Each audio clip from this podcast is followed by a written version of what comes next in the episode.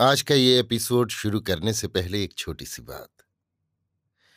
क्या आप भी अपना पॉडकास्ट बनाने की सोच रहे हैं? तो एंकर ट्राई कीजिए। ये पॉडकास्ट बनाने का सबसे आसान तरीका है। नंबर एक, ये फ्री है। नंबर दो, इसमें कई सारे ऐसे टूल्स हैं जो आपको अपने फ़ोन और कंप्यूटर पर रिकॉर्ड और एडिट करने की फैसिलिटी देते हैं। नंबर तीन आप अपने पॉडकास्ट को डिस्ट्रीब्यूट भी कर सकते हैं, जिससे इसे स्पॉटिफाई और दूसरे प्लेटफॉर्म पर सुना जा सके। तो डाउनलोड कीजिए फ्री एंकर ऐप या विज़िट कीजिए एंकर डॉट एफ़ पर अपना पॉडकास्ट स्टार्ट करने के लिए। ये तो थी एक छोटी सी जानकारी, और अब शुरू करते हैं एपिसोड का सिलसिला। तो आज के एपिसोड में लीजिए सुनिए ना पार्थ सारथी के लिखे उपन्यास।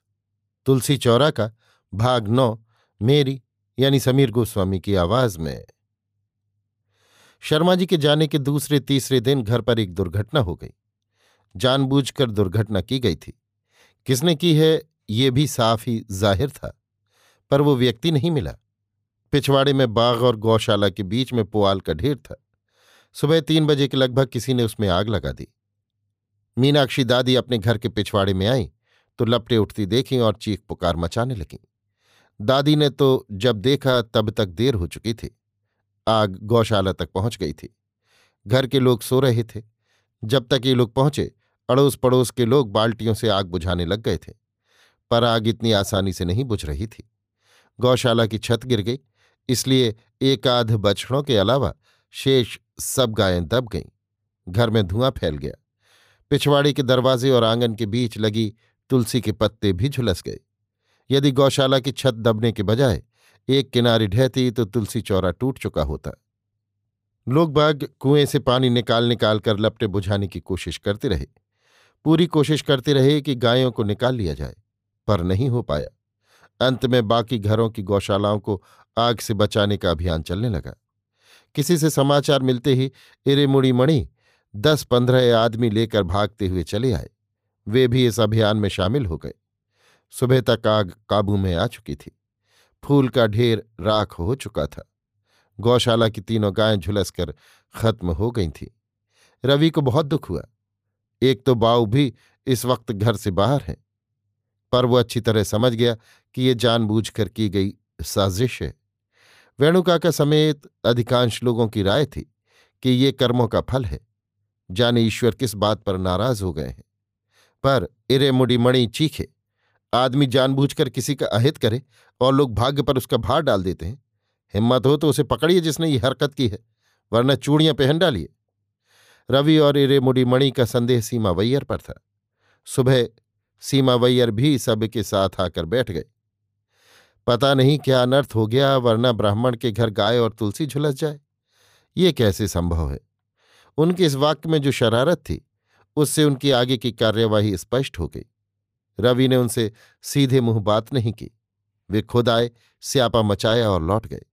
लगा, अपने को बचाने के लिए ये हरकत उन्होंने की है। रवि ने जो सोचा था, वही हुआ।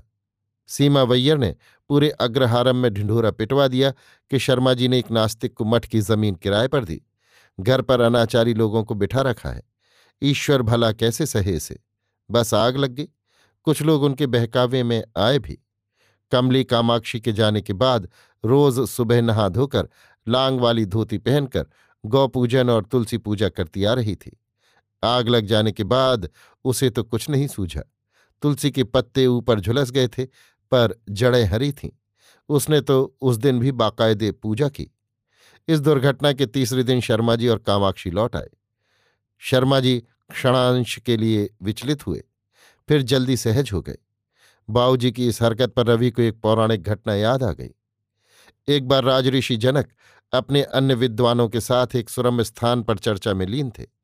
उन्हें तो दीन दुनिया का होश भी नहीं था, बस ज्ञान के अथाह सागर में गोता लगा रहे थे। तभी कोई भागा आया और बोला, मिथिला में आग लगी है। राजऋषि जनक शांत रहे और बोले, मैंने तो मिथिला में कोई ऐसी चीज़ नहीं छोड़ी है, जो बाद में मिल नहीं सके। ये घटना राजर्षि जनक का वीतरागी स्वभाव और ज्ञान के प्रति उनकी अटूट आस्था का ही उदाहरण है। उस दिन बाऊजी उसी जनक की तरह लगे। बाऊ को दुख हुआ होगा, पर पानी की डकीर की तरह सब कुछ मिट गया। लोगों की बातें भी उन्होंने सुनी, पर कुछ नहीं बोले। भूमिनाथपुरम के अपने किसी परिचित को दूसरी गाय भिजवाने को कहला भेजा। परम्मा का व्यवहार ठीक विपरीत था। लोगों की बातें उसने भी सुनी थीं। दादी ने ही उन्हें बताया था कि मठ की ज़मीन नास्तिक को दी गई है और घर पर अनाचारी लोगों से पूजा पाठ करवाया गया है। ईश्वर की आँखें क्या फूट गई हैं? वो तो देखता है। पर कामाक्षी को पार्वती से पता चल गया कि उसकी अनुपस्थिति में सारा पूजा पाठ कमली ने किया था। इसे किसने कह दिया? उनके यहाँ तो कुल्ला किए बगैर काफ़ी पी जाती है, न आचार, न नियम, न अनुष्ठान। इसलिए तो ये सब गत हुई है। इस घर में मेरी सुनता कौन है? यहाँ तो पीढ़ियों से गौपूजन, तुलसी पूजन चला आ रहा है। घर की संपन्नता तो इसी पूजा का फल है। एक फिरंगिन में पूजा पाठ की कौन सी योग्यता है? आने दो उन्हें, मैं छोड़ूँगी नहीं, इनसे साफ़ साफ़ कह दूँगी। अम्मा कमली तो तुम्हारी तरह नहा धोकर ये सब किया करती थी। पार्वती ने उसका पक्ष लिया। चुप कर, तेरे प्रमाण पत्र की कोई ज़रूरत नहीं, समझी? कामाक्षी ने उसे झिड़क दिया। पार्वती को अम्मा का गुस्सा नहीं जचा। अम्मा कमली पर वे वजह नाराज़ हो रही हैं। दस पंद्रह दिनों में ही तुलसी में नई कोपलें फूटने लगीं।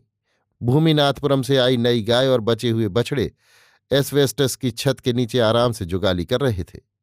पर इन तमाम बातों के बीच कमली की ही आलोचना हुई। बाहर वालों ने तो इस कांड का जिम्मेदार उसे ठहराया ही। घर पर कामाक्षी ने भी कभी खुलकर, कभी प्राकारांतर से यही खरी खोटी सुनाई। शर्मा से खूब झगड़ी। पर वे टस से मस नहीं हुए। कमली की विनम्रता, उसका शील, हिंदू धर्म के प्रति उसकी आस्था और इस धर्म में घुल जाने की उसकी तत्परता शर्मा जी को बहुत अच्छा लगा था।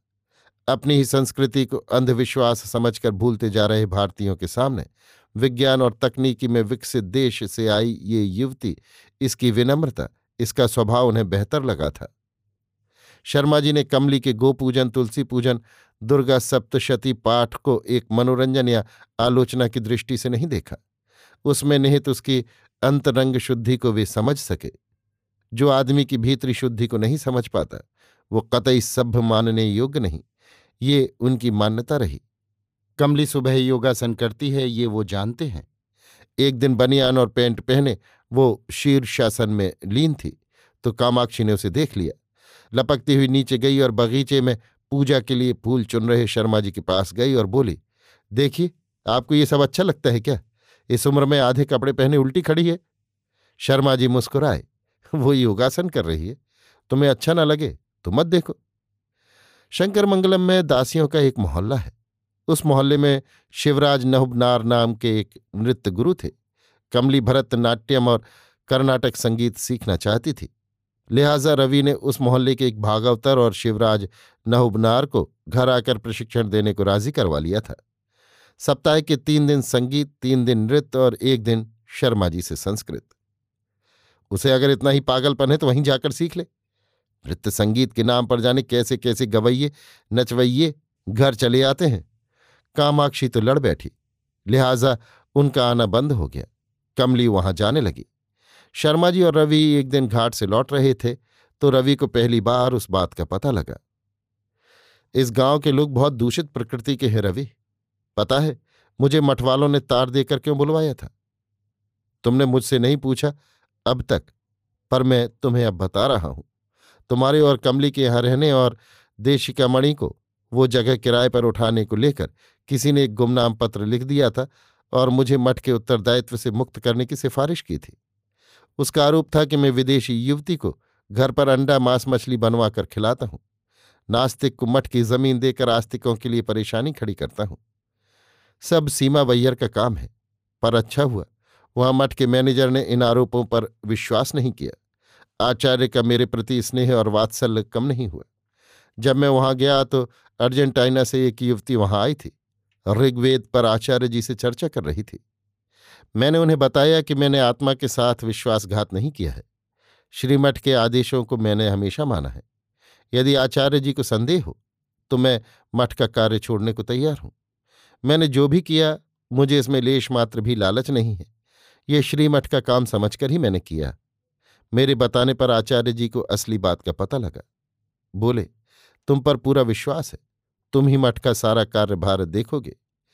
गुमनाम पत्र की वजह से तुम्हें यहाँ बुलवा लिया और स्पष्टीकरण भी तुमसे मांगा।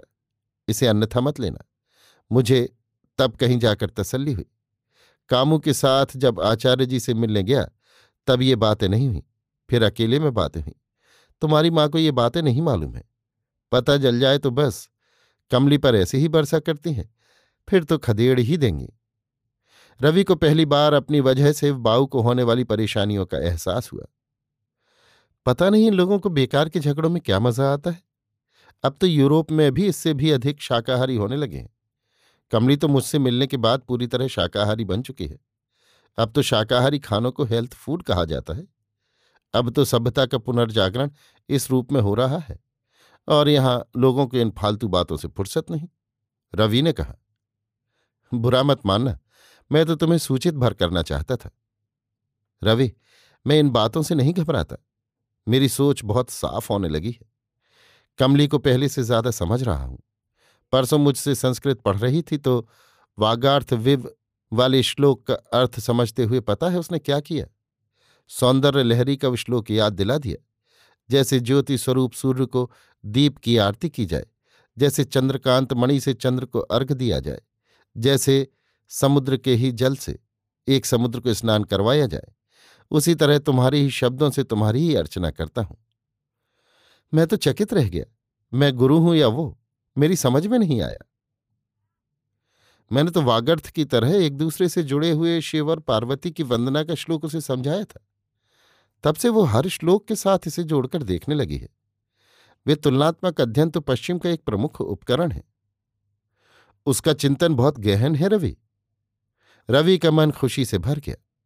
उसी सप्ताह के अंत में बाऊ से अनुमति लेकर कमली को चार दिनों वाले विवाहोत्सव में ले गया। होम, उपासना, काशी यात्रा, झूला, अरुंधति दर्शन, सप्तपदी, कमली एक एक अंश को कैमरे में कैद कर रही थी। रवि एक एक का अर्थ समझा रहा था। विवाह के गीतों को उसने कैसेट में रिकॉर्ड किया।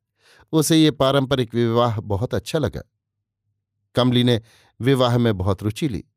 पाँचवें दिन लौटी तो उसने एक विचित्र अनुरोध सामने रखा। तुम विदेशी हो। लोग समझते हैं कि तुम मज़े के लिए ये सब करती हो। हमारे यहाँ विवाहित महिलाएँ ही लांग वाली धोती पहनती हैं। रवि ने कहा। कमली ने ऐसे ही वक्त में अपनी इच्छा ज़ाहिर की। ऐसा मत कहिए। मैं आपके धर्म, आपके आचार विचार, नियम अनुष्ठानों को मज़े के लिए नहीं, पूरी श्रद्धा के साथ देखती हूँ। अपनाना चाहती हूँ। यदि मेरे इस अप्रोच में कहीं गलती हो तो मुझे रोकिए। लोगों के उपहास का पात्र मत बनाइए। आपकी प्रेमिका से मुझे शास्त्र सम्मत पत्नी का दर्जा दीजिए। मैं चाहती हूँ कि हमारा विवाह भी चार दिनों का हो। मैं जानता था कि तुम्हारी इच्छा कुछ इसी तरह की होगी, पर मुझे इसमें कोई आपत्ति नहीं। तुम्हारे कहने के पहले ही मैंने बाऊ से कह दिया है, पर इन भारतीयों की एक कमज़ोरी है, मैं तुम्हें बता देना चाहता हूँ। हम लोग फूस के ढेर में सोए कुत्तों की तरह ना तो खुद उसका सुख लेते हैं, न दूसरों को लेने देते हैं। सौ साल पहले जब मैक्स मूलर ने वेद और उपनिषदों को प्रकाशित करना शुरू किया तो बजाय ये सोचने के कि एक विदेशी हमारी परंपरा की रक्षा में सक्रिय है, लोगों ने आपत्तियाँ की कि एक मिलेच्छ वेदों का प्रकाशन किस अधिकार से कर रहा है। स्वामी विवेकानंद और रविन्द्रनाथ ठाकुर ने ही मैक्स मूलर की प्रशंसा की थी। हो सकता है, पर मुझे लगता है यहाँ भी परिवर्तन हुआ है। रवि ने आश्वासन दिया कि कुछ दिनों बाद वो फिर बाऊ से बात करेगा।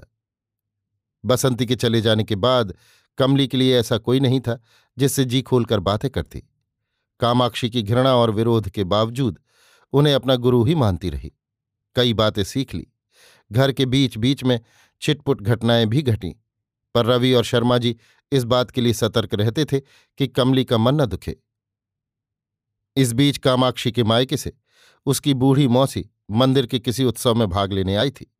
उनका उद्देश्य वहाँ दस एक दिन ठहरने का था। बेहद कर्मकांडी महिला थीं, अपना काम स्वयं करती। कमली को देखकर तो उन्होंने घर में एक छोटे युद्ध की ही योजना बना डाली।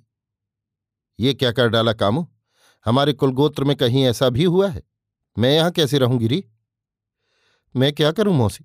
मुझे भी नहीं पसंद है। तुम इस ब्राह्मण महाराज से पूछ लो। देखें कुछ बात पल्ले पड़ती है या नहीं। कामाक्षी के अनुसार घर में शर्मा, रवि, पार्वती, कुमार कमली की तरफ़ हैं। अब तक अपना विरोध इसलिए वो प्रकट नहीं कर पाती थी, पर मौसी के आगमन से उस नफरत को बाहर निकालने का रास्ता मिल गया। बुढ़िया ने एक एक कर सबको भड़काना चाहा, पर किसी ने भी उसकी बातों पर ध्यान नहीं दिया।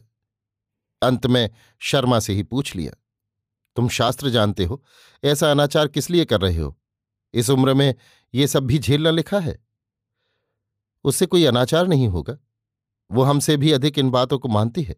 शर्मा जी बोले, ये कैसे हो सकता है? बुढ़िया बुदबुदाई। ना बने तो कहीं और ठहर लें।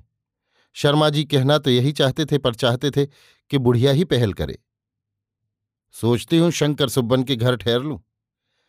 आप ऐसा चाहती हैं तो मैं कौन होता हूँ रोकने वाला? शर्मा जी ने बातचीत बंद की, पर कामाक्षी को गुस्सा आ गया।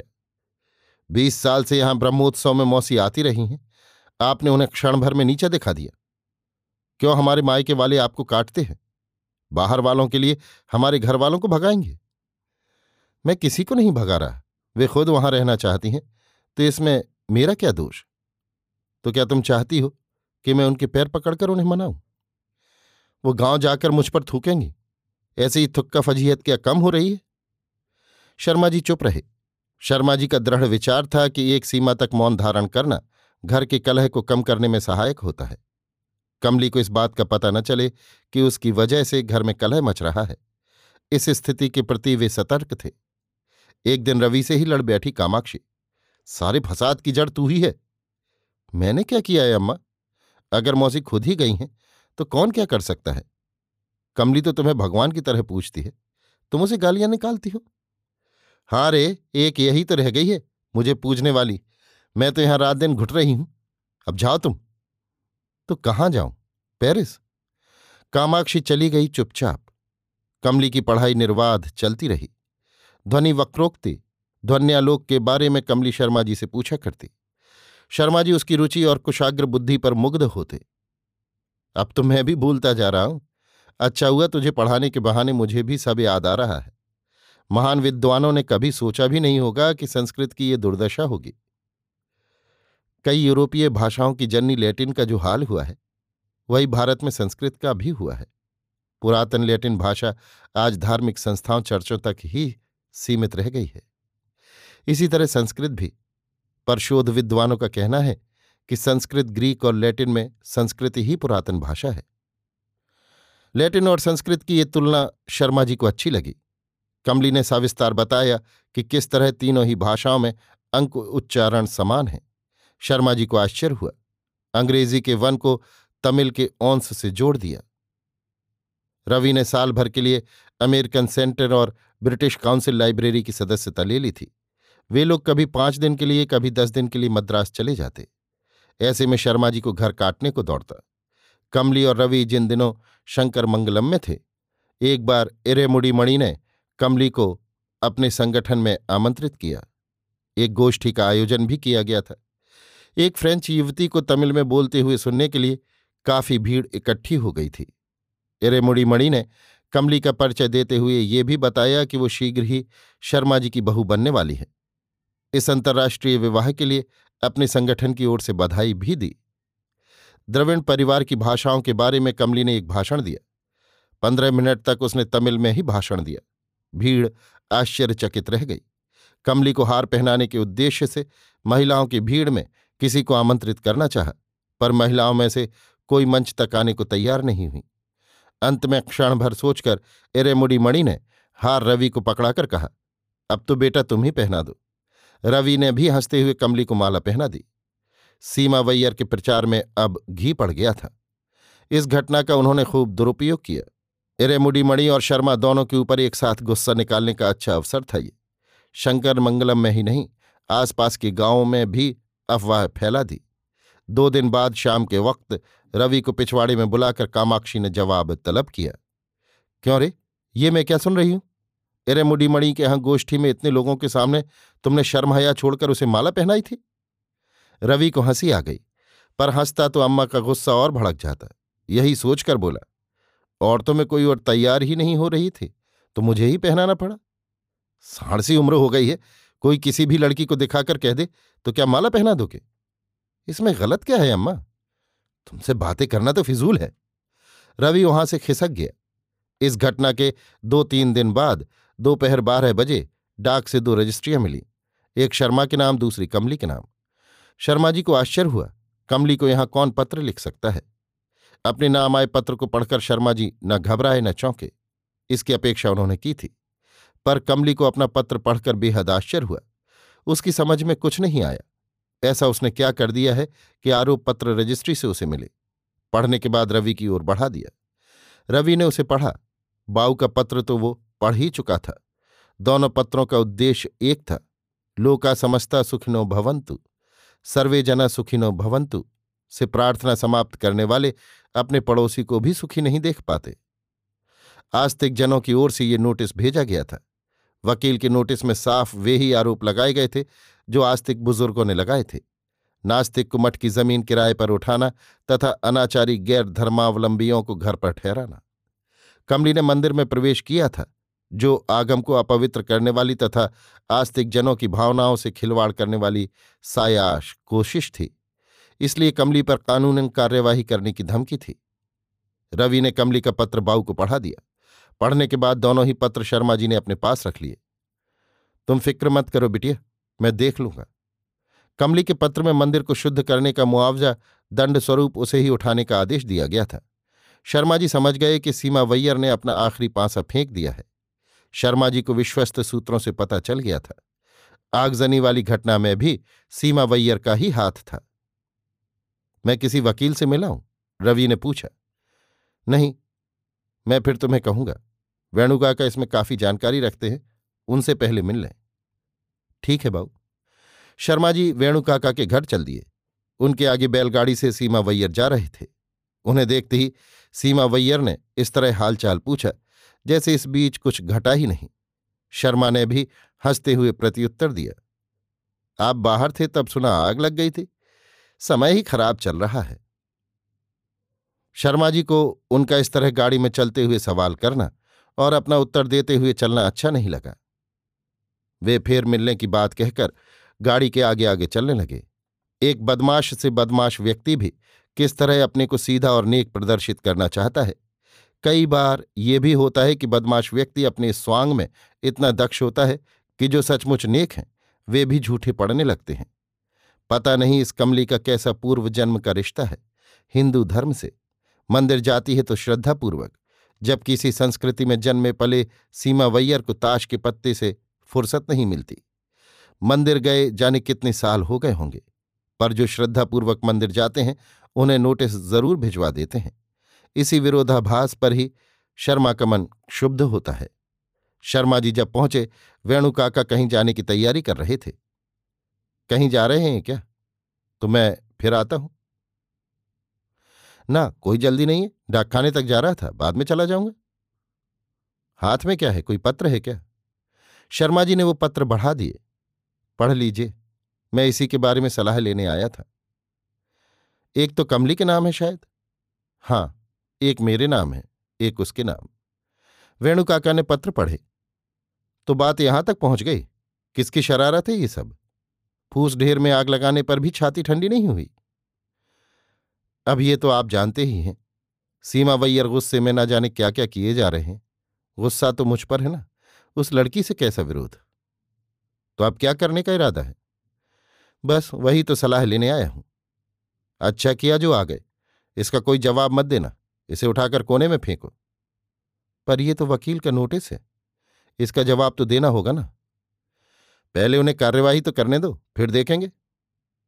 मैं इसका जवाब लिख देता हूँ कि मैंने धर्म के विरुद्ध कोई कार्य नहीं किया है, और कमली भी लिख देगी कि वो पूरी श्रद्धा के साथ मंदिर जाती है। ये ठीक नहीं रहेगा क्या?